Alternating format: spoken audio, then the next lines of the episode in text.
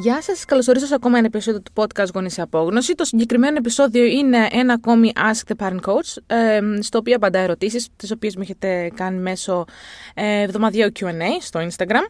Οπότε θα δούμε μερικές ερωτήσεις και θα τις απαντήσουμε μαζί.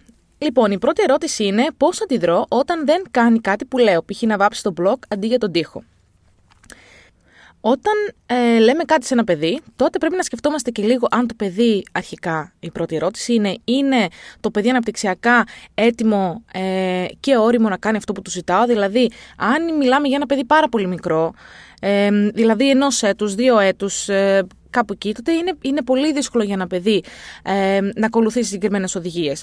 Πολύ σωστά, από ό,τι έχω καταλάβει, η συγκεκριμένη μανούλα εξήγησε στο παιδί τι να κάνει. Ε, δηλαδή, να βάψει τον μπλοκ και όχι για τον τοίχο.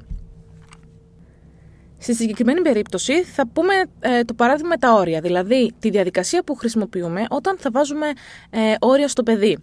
Ε, και όταν θα βάζουμε και κανόνες του σπιτιού. Για παράδειγμα, ότι δεν ζωγραφίζει, ξέρω εγώ, στον τοίχο, ζωγραφίζουμε στο χαρτί, ζωγραφίζουμε στο blog. Το πρώτο βήμα είναι πάντα η σύνδεση, δηλαδή να δω το παιδί, να αντιληφθώ την ανάγκη του, ε, τότε το παιδί θέλει τέλος πάντων να ζωγραφίσει στον τοίχο, γιατί εντάξει, τώρα με τα, με τα μάτια ενός μικρού παιδιού, ο τοίχος είναι πολύ πιο ενδιαφέρον καμβάς από ένα μικρό ε, μπλοκ.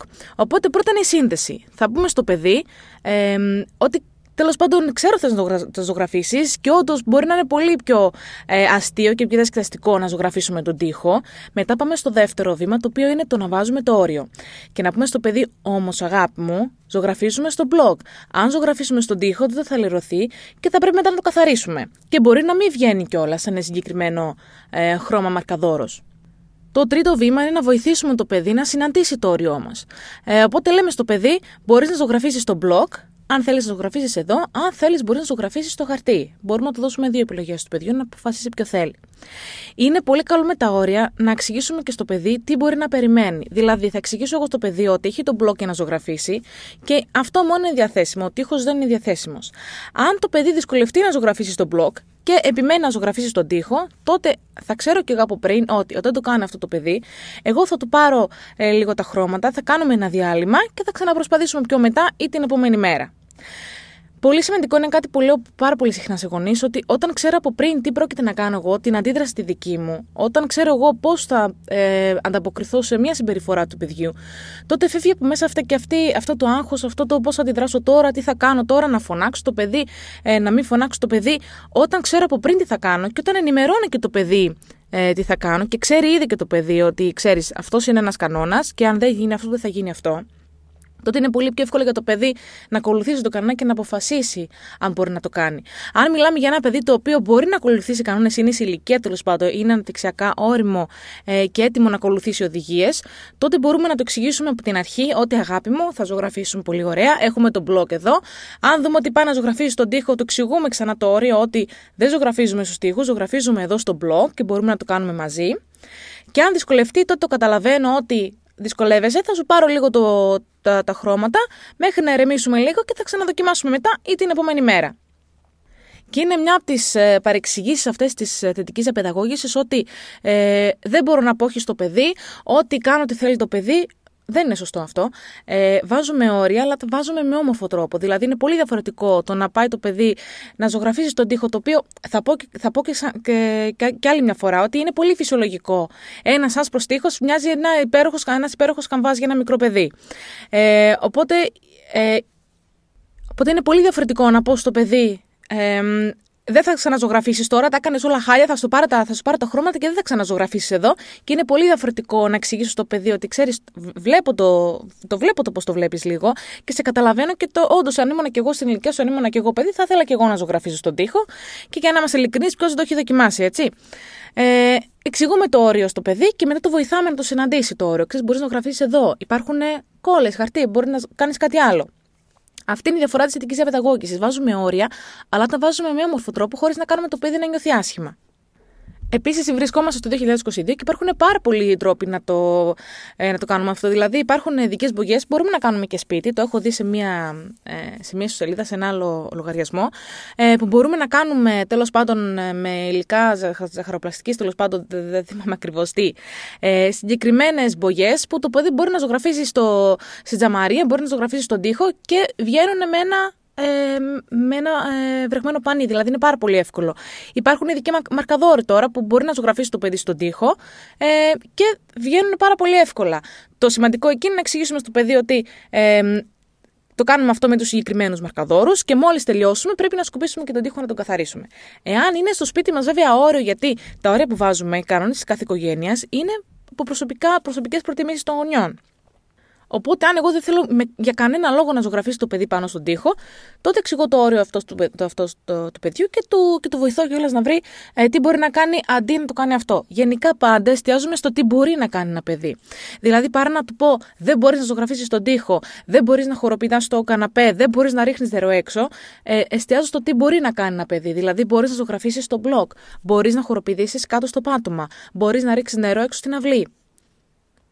Οπότε ελπίζω να το να έχουμε. Έχω πάρα, πολλά, πάρα πολλές ε, αναρτήσεις σχετικά με τα όρια ε, και υπάρχει και σαν θέμα στη σχολή γονέων. Ε, είναι ένα μεγάλο κεφάλαιο τα όρια και τα εξηγούμε όλα τα αποτελέσματα των, ε, συγγνώμη, τις, ε, τα χαρακτηριστικά των αποτελεσματικών ορίων, ε, το πώς βάζουμε όρια, το πώς τα βοηθάμε ένα παιδί να τα συναντήσει, ε, τα πάντα είναι ολόκληρο κεφάλαιο στη σχολή γονέων, οπότε ε, δείτε το λίγο.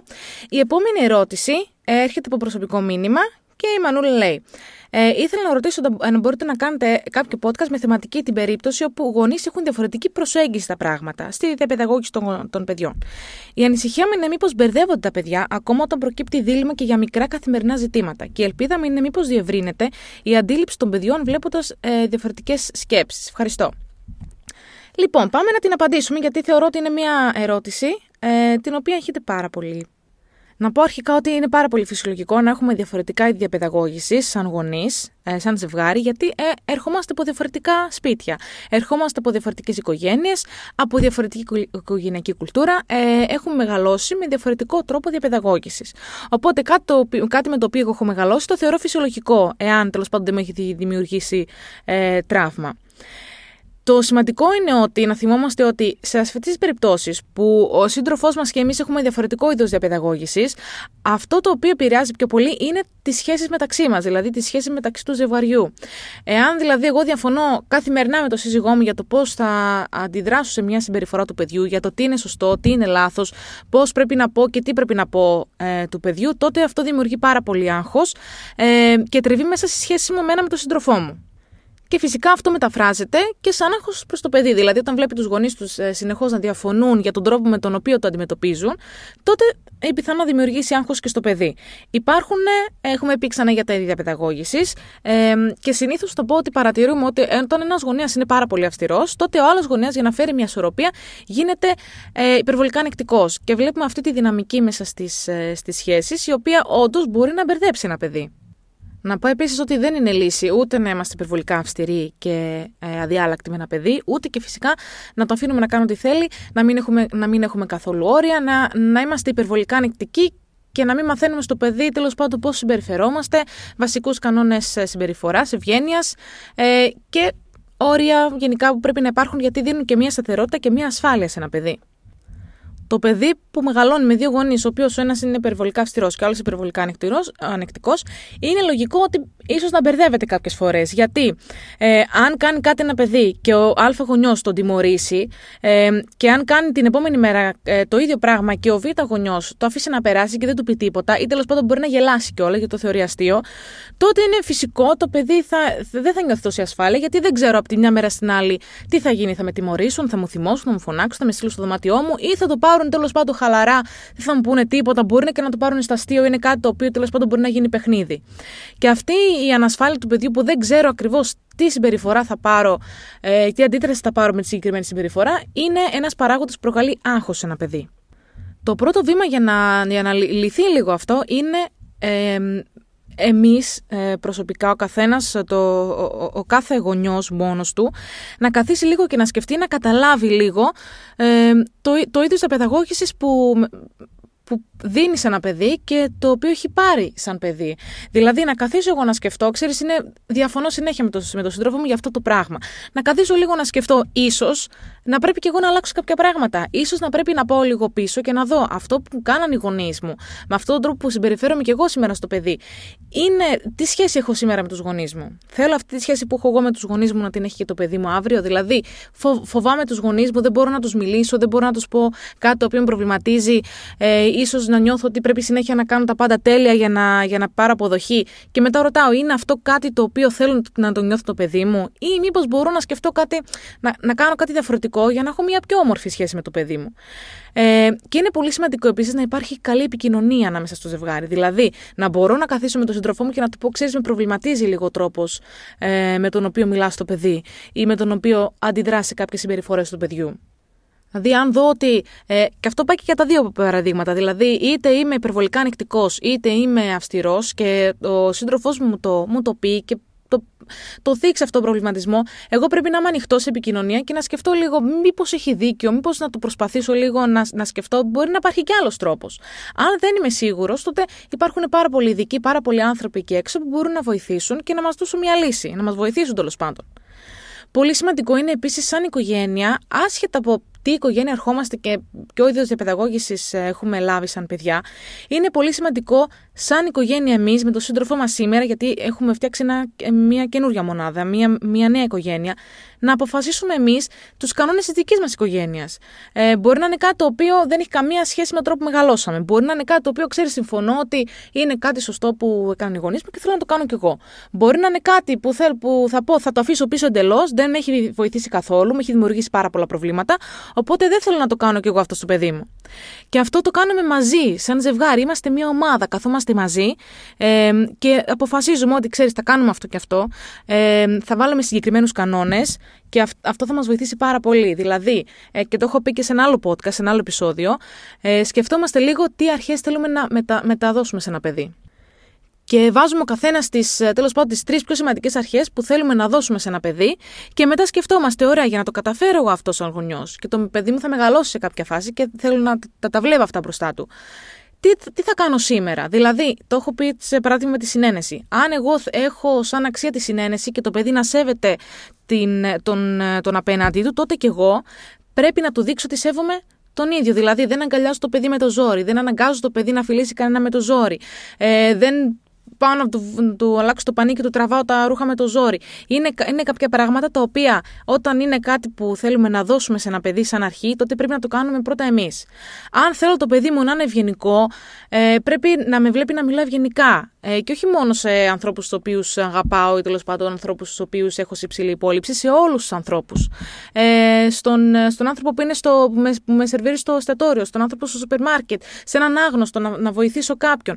Όταν είναι πολύ διαφορετικό να λέμε σε ένα παιδί πρέπει να είμαστε ευγενικοί, πρέπει να λέμε με ευχαριστώ, πρέπει να λέμε παρακαλώ. Και πολύ διαφορετικό να τα βλέπει αυτά ένα παιδί μπροστά μας. Οπότε βρίσκουμε τις αρχές που θέλουμε να δώσουμε σε ένα παιδί με τον σύντροφό μας, καθόμαστε μαζί, τις γράφουμε κάτω. Ε, και μπορώ να βάλω και, και ένα link ε, κάτω από το, το, podcast να σας ε, να, να, να, κατεβάσετε ένα αρχείο το οποίο έχει ε, κάμποση τέλος πάντων αξίες και αρχές τις οποίες μπορεί να δείτε και να κυκλώσετε ποιες θέλετε με τον σύντροφό σας και να δείτε μετά ε, πώς θα βοηθήσετε το παιδί να μεγαλώσει με αυτές τις συγκεκριμένες αρχές. Κάτι που συμβαίνει πάρα πολύ συχνά όταν μιλάμε για διαφωνίες ε, στη διαπαιδαγώγησης μεταξύ των δύο γονιών ε, είναι το εξής παράδειγμα. Ε, κάνει κάτι το παιδί, ο ένας γονιός συμπεριφέρεται με τρόπο τον οποίο ο β' γονιός θεωρεί λάθος και εκείνη τη στιγμή ξεκινάνε να τσακώνονται ε, οι δύο γονείς είναι πολύ σημαντικό να στηρίζουμε ο ένας τον άλλο, γιατί όπως θα πω, είμαστε μία ομάδα. Ακόμα και αν διαφωνώ με τον τρόπο με τον οποίο ο, ο σύντροφός μου ε, αντιμετωπίζει μια κατάσταση, μπορώ ακόμα να τον, τον στηρίξω. Μπορώ να, να, να δείξω στο παιδί ότι ξέρεις, είμαστε ομάδα και προσπαθούμε για το καλό σου. Θα διαφωνήσω φυσικά αν θέλω με τον σύντροφό μου και μπορώ να το μιλήσω μετά ιδιωτικά. Να το, να το μιλήσω με τον σύντροφό μου και να, και να δω σε εκείνη την κατάσταση, σε εκείνη την φάση ε, θεωρώ ότι δεν ήταν σωστή λίγο η αντιμετώπιση. Να δούμε λίγο πώς μπορούμε να το κάνουμε διαφορετικά. Μπορεί να πρέπει να βάλουμε διαφορετικά όρια, μπορεί να πρέπει να εξηγήσουμε στο παιδί διαφορετικά. Ή τέλος πάντων, αν ξέρω ότι είναι κάτι το οποίο είναι πολύ μεγάλο trigger για τον σύντροφό μου και δεν μπορεί να το αναλάβει καθόλου, τότε είμαστε μια ομάδα, είμαστε συντρόφοι και μπορώ εγώ, όταν δω ότι ο σύντροφός μου δυσκολεύεται με το συγκεκριμένο, ε, συγκεκριμένη συμπεριφορά, τότε ε, θα πάρω εγώ τα ενία και θα πω εντάξει, θα την αναλάβω εγώ αυτή τη συμπεριφορά. Μπορείς να πας να ξεκουραστείς λίγο να ηρεμήσεις και θα αναλάβω εγώ το παιδί. Ε, θα το αντιμετωπίσω εγώ αυτή την κατάσταση. Ε, είναι πάρα πολλά πράγματα τα οποία μπορεί να ενοχλούν με τον τρόπο που έχουμε μεγαλώσει, μπορεί να ενοχλούν εμάς, αλλά να είναι κάτι πάρα πολύ χαλαρό για τον στροφό μας, ή το οποίο τέλος πάντων να, για, για, για εμά να μην έχει, ε, να είμαστε λίγο χαλαροί, αλλά ο στροφός μας να είναι δηλαδή ακάθεκτο σε αυτό το θέμα και να μην μπορεί να αντιμετωπίσει καθόλου, δηλαδή να χάνει εντελώς την ψυχραιμία του. Ωραία, θα τα συζητήσουμε και αυτά μαζί και θα πούμε αυτό το αναλαμβάνω εγώ. Ε, αυτό το αναλαμβάνεις εσύ. Όταν είμαι εγώ κουρασμένος τέλος πάντων, για παράδειγμα, ε, και είχα μια δύσκολη ημέρα στη δουλειά, αυτό συγκεκριμένο το θέμα δεν μπορώ να το αναλάβω, δεν μπορώ να συμπεριφερθώ σωστά, δεν μπορώ να το αντιμετωπίσω με τη σωστή ε, αντιμετώπιση, με τη σωστή διαπαιδαγώγηση. Οπότε θα το πάρω λίγο εγώ ε, πάνω μου. Και πρέπει να σταματήσουμε να, να βάζουμε οι, εμείς ήδη στα ζευγάρι ε, τον ένα γονιό σαν καλό γονιό και τον άλλο γονιό σαν τον αυστηρό γονιό δεν, είναι, δεν βοηθάει καθόλου αυτό ένα παιδί και πειράζει και τη σχέση του με τον κάθε γονιό. Δηλαδή, θέλω εγώ το παιδί να έρχεται να, να μου ζητάει πράγματα γιατί ξέρω ότι θα πω ναι και να φοβάται τον σύντροφό μου ή τη σύντροφό μου. Δεν είναι, δεν είναι ε, φυσιολογική ούτε υγιής, ε, ούτε υγιές περιβάλλον αυτό για ένα παιδί. Θα κλείσω και θα πω ότι δεν είναι ε, κάτι τραγικό όταν έχουμε διαφορετικά ίδια παιδαγώγηση ε, με τον σύντροφό μας. Το σημαντικό είναι να υπάρχει επικοινωνία και να καταλαβαίνουμε ότι είμαστε μια ομάδα, ότι πρέπει να στηρίζουμε ένας τον άλλο και ότι ε, σκοπό έχουμε να, να μεγαλώσει ένα παιδί όμορφα, να μεγαλώσει ένα παιδί ευτυχισμένο και αυτός είναι και ο κοινός σκοπός. Δεν, δεν πιστεύω ότι υπάρχει γονιός που δεν θέλει το παιδί του να μεγαλώσει καλά και να μεγαλώσει και να είναι ευτυχισμένο. Ε, Οπότε έχουμε αυτό σαν ε, σκέψη στο μυαλό μας πάντα και όλες οι συζητήσεις που κάνουμε ε, βάζουμε αυτό στο επίκεντρο ότι στο, το σημαντικό είναι το καλό του παιδιού. Να είναι και το παιδί καλά, αλλά και εμείς να έχουμε βάλει τα όρια μας για να είμαστε και εμείς καλά. Είναι πολύ σημαντικό να είμαστε και εμείς καλά και το παιδί καλά. Ε, επειδή έχουμε φύγει λίγο από το χρόνο, έχω πάρει πάρα πολλές ερωτήσεις σε αυτό το QA και ε, θα τις προχωρήσω σε επόμενο Q&A, οπότε την επόμενη εβδομάδα δεν θα βάλω, ε, δεν θα βάλω Q&A στο Instagram. Ε, θα συνεχίσω από τις ερωτήσεις που έχω εδώ, γιατί έχουμε πάρα πολλές ερωτήσεις. Ε, και επίσης θα διαλέξω μία από αυτές για να την κάνω θέμα στο επόμενο επεισόδιο. Ε, όπως σας είπα, θα βάλω εδώ το link της σελίδας. Είναι www.wholesomepavlaparenting.com και εκεί μπορείτε να βρείτε τα links για τα podcast, τα σεμινάρια, ε, τη σχολή γονέων, διάφορα αρχεία δωρεάν τα οποία μπορείτε να, να κατεβάσετε. Και επίσης θέλω να σας ε, πω ότι σε μερικές μέρες θα ανακοινώσω και το καινούργιο σεμινάριο, ε, το οποίο απευθύνεται ε, σε γονείς με παιδιά από 0 μέχρι εφηβική ηλικία και έχει να κάνει, έχει σαν θέμα τη σεξουαλική ανάπτυξη και διαπαιδαγώγηση παιδιών και εφήβων. Δηλαδή, βλέπουμε συμπεριφορές οι οποίες, ξέρεις, μας προβληματίζουν, γιατί είναι και λίγο ταμπού αυτό το θέμα και στην Ελλάδα και στην Κύπρο. Οπότε, βλέπουμε κάποιες συμπεριφορές, θα αναλύσουμε μαζί τι είναι φυσιολογικό, τι είναι όχι, ανάλογα με την κάθε ηλικία, τι μπορώ να περιμένω και πώς αντιμετωπίζω. Και στο τέλος του σεμιναρίου. Ε, θα απαντήσω φυσικά κάποιες ερωτήσεις και θα δούμε και παραδείγματα. Δηλαδή, θα σας ε, θα σας δώσω μία φόρμουλα την οποία ακολουθούμε για όταν συμβαίνει κάτι που μας προβληματίζει εκείνη τη στιγμή και πώς το αντιμετωπίζουμε μετέπειτα. Και θα πούμε κάποια παραδείγματα διαδραστικά και θα συζητήσουμε όλοι μαζί με αυτά τα βήματα τα οποία θα έχουμε πει από πριν, πώς θα αντιμετωπίσει το συγκεκριμένο θέμα. Γιατί είναι πολύ καλή θεωρία, αλλά πρέπει να έχουμε και κάποια ε, πρακτικά παραδείγματα για να μας βοηθάνε στην καθημερινότητά μας. Οπότε ελπίζω να σας άρεσε το σημερινό επεισόδιο και να το βρήκατε βοηθητικό και θα τα πούμε την επόμενη εβδομάδα. Γεια σας!